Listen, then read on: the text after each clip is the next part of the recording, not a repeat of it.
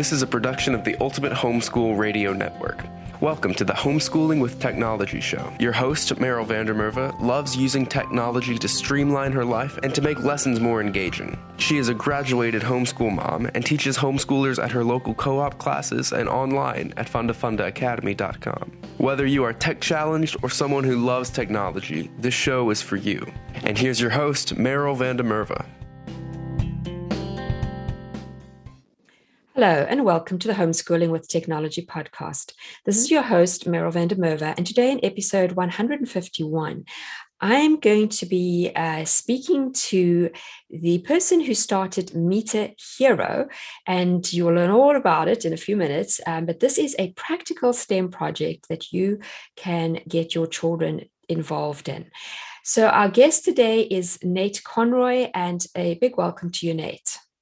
Oh, thank you, Meryl. Thanks for having me, and, and thanks for you know including me on this wonderful podcast. Well, um, I'm think my listeners are going to be very excited about the project that you have. And uh, I actually was introduced to Nate through Eric Nelson from Fan School, and we have done previous episode on Fan School, and he's been on that one. Mm-hmm. And this is totally different, but it's another very cool thing that you can get your children involved in, and it's all free. So I'm going to let Nate start off by telling you a little bit about himself and how he came up with the idea for this project. Oh, wonderful. Well, and I'm so glad you mentioned Eric because, you know, so like Eric, um, I'm a I'm an educator is my background. Um, I taught at the middle school and high school level. I come from a, a family of teachers. And so I'm just, you know, passionate about education and, and the value of that for young people, obviously. Um, and so this project, Meter Hero, actually started because, in a real simple way, educators told us to create it. Um, and the story behind that is that I was in graduate school and um, I was studying to, to continue my teaching. And I was in a class about water and challenges related to water. And I come from uh, Oregon, specifically kind of the Oregon California border. And so my my family farm actually, you know, ran out of water when I was growing up. It's an area that's always stressed by water. So this was a topic that really hit home for me. And as we were studying this class, you know, one one thing that came up was that a lot of people don't really fully appreciate how much water they use or how they use it. And so as a class, we created a little website that sort of tried to show people their water data in a more interesting way than they would see on their bill. So kind of compared to neighbors. Um, and then we also threw in some incentives, some little community local business rewards, um, trying to get people sort of to, to care, get adults to, to log in and take a look at their data. And it was it was fun. It was a neat project, but the hard truth was that we actually were having a hard time kind of getting people to to break away from their busy lives and, and take a look at data. Um, until we looked closely and we actually saw that we had a number of people who had signed up and were using the website who had .edu emails.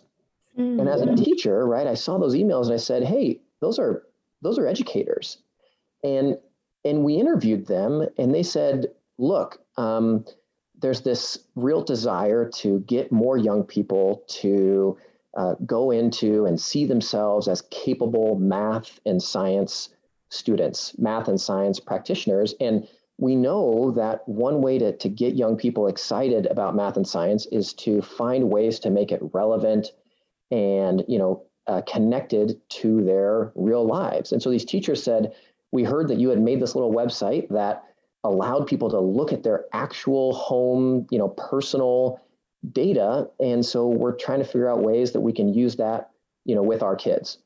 And so from that from that day, um, I partnered with with a woman who's now a principal at a, at a high school in Milwaukee, Wisconsin. Her name is Megan, and and we essentially just tried to tried to get educators what they need in terms of um, you know how, how building this online tool that would allow students to, to look at their data from their very own home you know what would that take? How, how could we make that easy and make it something that um, people could could utilize? And i think what's been so powerful is that you know a lot of people have said that so much of stem sometimes requires uh, you to purchase additional technology or requires you to you know go to maybe a maker space or something where they have you know uh, specialized tools and what's really sort of you know, I become this meter nerd. But the one reason I'm, I've become a meter nerd is that these these meters, these these water, electricity, natural gas meters, are already uh, at our homes. They're already mm-hmm. at places where we work, or you know, go to go to school, or you know, they're just all around. And so, if we can just empower students to to leverage that technology that's already there, well, then that just is a tool that's so much more accessible to so many more people. Plus, you know, by the way, this actually makes a difference, right? We know that that there's, um, uh, you know, I think it's a quarter of families in the U.S. are energy and water burdened. In other words, they spend, um, you know, far more than than what would be recommended on their utility bills, and so we can we can actually, you know, help address issues related to economic uh, challenges and environmental challenges at the same time that we build enthusiasm for for um, you know math and science inquiry. So that's the that's the background of how we got this started. Okay, so now if we go onto your website right now, what are we going to be seeing and what will students be able to do? Yeah. What you will find at the core is what we call our data dashboard. So, this is a place where students can learn how to collect data from their utility meters. In other words, we teach them how to, number one, physically take a look at them, learn how to read them, learn how to extract uh, and, and take a reading from them, keep track of those readings. And they, they, we walk them through a project plan whereby they will do authentic inquiry. So they're going to collect the data, they're going to learn about ways that um, are kind of best practices for how you might be more efficient and then what we're going to do is we we actually really pride ourselves in being an open-ended project. So this isn't this isn't canned. You know, this isn't like do these three steps and then here's the outcome that we sort of knew was going to be the outcome and we're just having the student sort of verify that indeed this is what happens. Instead, this is a this is an uncanned real world inquiry where we're going to teach students about some of the typical ways uh, that a home might become more water and energy efficient.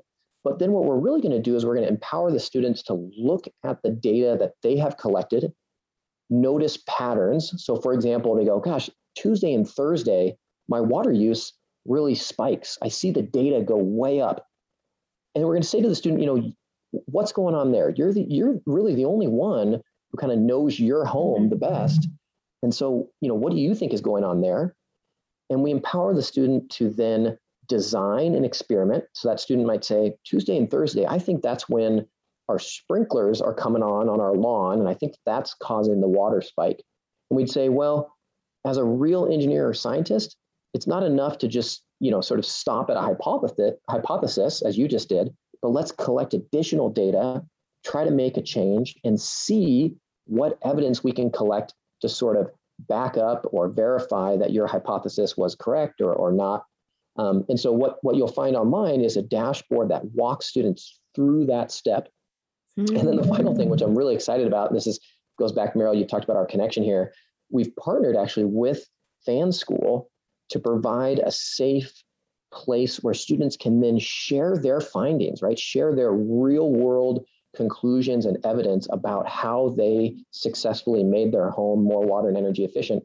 A safe place to share that information with students from you know around the world right so we're really uh, not just seeing students as sort of mm. people who a decade from now are going to be impactful citizens but like hey let's let's let's recognize them as as impactful citizens right now Wow, um, you, have put it, you've hit on all the things that I love, and um, people who've been listening to this podcast for a while will know that I'm passionate about project-based learning. I, I mm. think that's great, and I I love things that are um, real life and mm. so that students can immediately see the purpose of it. And of course, here they're going to be learning a lot of math and learning about mm-hmm. data collection, learning about the mm-hmm. scientific method. There's all these kinds of things they're going to be learning about, mm-hmm. but it's practical because it's it's their own homes.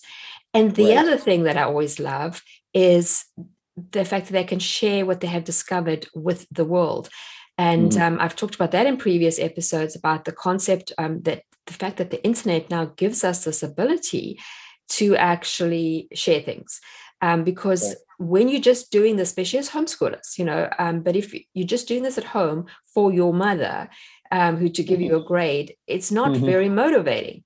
Mm-hmm. Whether it's a piece of writing, whether it's you know whatever project, if you know that some other people, you know, so if you're somehow sharing it, and of course the internet makes it easy, and you are literally using Eric's platform to let them do it. Um, yeah. But that's the sort of thing. It's like for them to know that somebody else could read what they have written makes them take more effort and more pride in what they're doing. So, yeah. you know, this is a project that will also then, of course, improve their writing skills because if they know somebody else mm-hmm. could read this, they're going to take mm-hmm. more pains and perhaps run it through Grammarly before they post it to mm-hmm. make sure that you know they haven't got uh, grammar or, or, spelling errors. So I think it's yeah. I, I love it because it's it's so real life and it encompasses so many different skills. Um, that the kids yeah, can and, do. Well, and I might, and I just, you know, just to build on that, what I think is so motivating, right? And I think for us, whether we're a homeschool parent or, or you know, an educator, you know, like me, kind of, I've taught in a traditional classroom, but you know, we just we're in it because we want to provide. You know, we want to build independent you know thinkers right students who right. who who feel you know not just sort of we're not just shoveling facts into their brain. And so what I love too is that, you know, students recognize when something is real and mm-hmm. it doesn't have a kind of foregone conclusion. And so, you know, you mentioned the, the power of students being able to share with other students. And I think in this context, what's what's extra special is that it's not just about students sort of sharing their their final you know here's kind of my final conclusion but they're actually talking about the process as well right how how did you run your experiment? How did you isolate variables? And so in, in the real world, as a real scientist, um, sometimes you you set out to you know to test a hypothesis and and what you think is going to happen it doesn't happen and that's okay right in the real scientific mm-hmm. world we're contributing to this body of knowledge whether our data turns out exactly as we predicted or not and so i think it's really powerful too to break down for students that it's not like in the real world, world, it's not like every project has, you know, a, a right or wrong answer. In fact, most of the time, I'd maybe even argue, maybe almost all the time, it's it's about just explaining the truth of what we find through our investigations, right? Not sort of just just verifying a foregone conclusion. So I think that's really powerful to expose students to that type of community and that type of feedback to each other, rather than just, um, uh, I guess, kind of a more simplistic way of, of a math problem being right or wrong or a science problem being right or wrong. Correct. Um, what age is this good for? Mm-hmm, mm-hmm. Great question. This is one we get a lot. One thing that's nice about this is that um, you know it's not it's not really grade specific. It's just that as students get older, they generally have a greater capacity to do more sophisticated analysis right? So we've had students as young as fourth grade, and mm-hmm. maybe they uh, get a lot out of you know going and finding their utility meters and just sort of even that light bulb moment of like, wow, my home is connected to you know this whole system that that brings water and brings energy. You know, it, it doesn't just you know uh, we we've had a student write in that you know I I, I thought the water just kind of came from below the sink right? You know, it's like, no, that is actually, you know, it comes from this whole system. So, you know, so, and, and then sometimes they just stop there, right? Um, we actually have something where we teach students how to find leaks. Turns out that leaks are like 14% of an average home's usage, you know, across the country. And so just even kind of finding leaks can be a meaningful activity. Um, and then as you get older, we've had, you know, we've had up to essentially kind of 18 year olds, right? Kind of senior and high school age mm-hmm. who have done this. And, and that works at that age because they can do more of that sophisticated data analysis, right? Maybe they collect data over a couple different seasons. So like they start in the fall, you know, as the weather changes, they notice the data changing as heat comes on or as air conditioning shuts off or as outdoor watering tapers off or whatever, right? But they look look at the data over seasons and then as an older student, they're able to to just be more sophisticated and more, uh, I guess, evidence based in their analysis. So they would say, you know, here's my conclusion, and I'm going to support my conclusion with data and evidence that I gathered through this project. Right. Um, how long does a project take to do? Mm-hmm. Well, so in that first example with like a younger student, you know, it could be just just be a single day, right? I mean, mm-hmm. if you mm-hmm. want to sort of stop the project at, hey, let's find our meters, let's have a discussion about where our water and energy come from, um, that that can be a day. We would suggest that sort of trying to do the whole project where students, you know, find patterns in their normal usage, design an experiment where they're going to try to be more efficient, and then they're going to collect data on on how that experiment goes we generally think that that's about a three week, two and a half week project. It's not like you're doing it all the time. I mean, these are little mm-hmm. short bursts um, where you're just taking a reading one day or you're, you know, um, uh, implementing a change.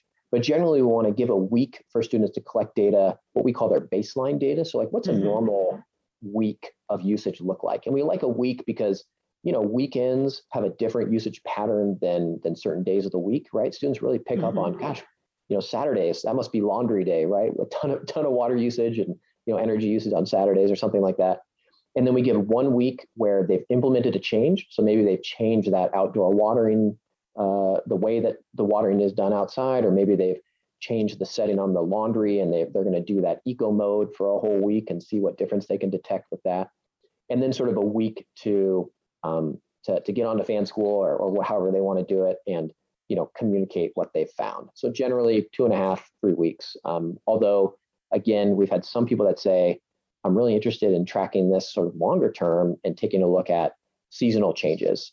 Um, and or maybe the older older sister goes off to college and like how does that change. Yeah. They're doing the long showers or whatever. So so anyway so there's flexibility there but generally um, Meryl I'd say I'd say two and a half weeks Okay, so um, I've been on the website and looked around. And so when homeschoolers go on there, they would sign up, the parent would sign up as a teacher, correct? Correct. Yep. And then you will send them all the info and then they'll add their children onto it. Correct. Yep. Yep. Okay. And they can either do it, either do it, you know, so again, just just their family, or um, they can actually add you know, I know that sometimes homeschool families, uh, you know, work together in a pod, right. or you know, and so they can they can all be together. And what's kind of cool about that is then um, we we keep it you know anonymous. So so you're this isn't like we're not connecting your real uh, we're not connecting to your actual you know utility account or something, right? But what we're doing is is there is the ability for students to see the data and kind of compare consumption, right? Which is really interesting because it's like, gosh, why does your home or why does my home use so much more water than your home?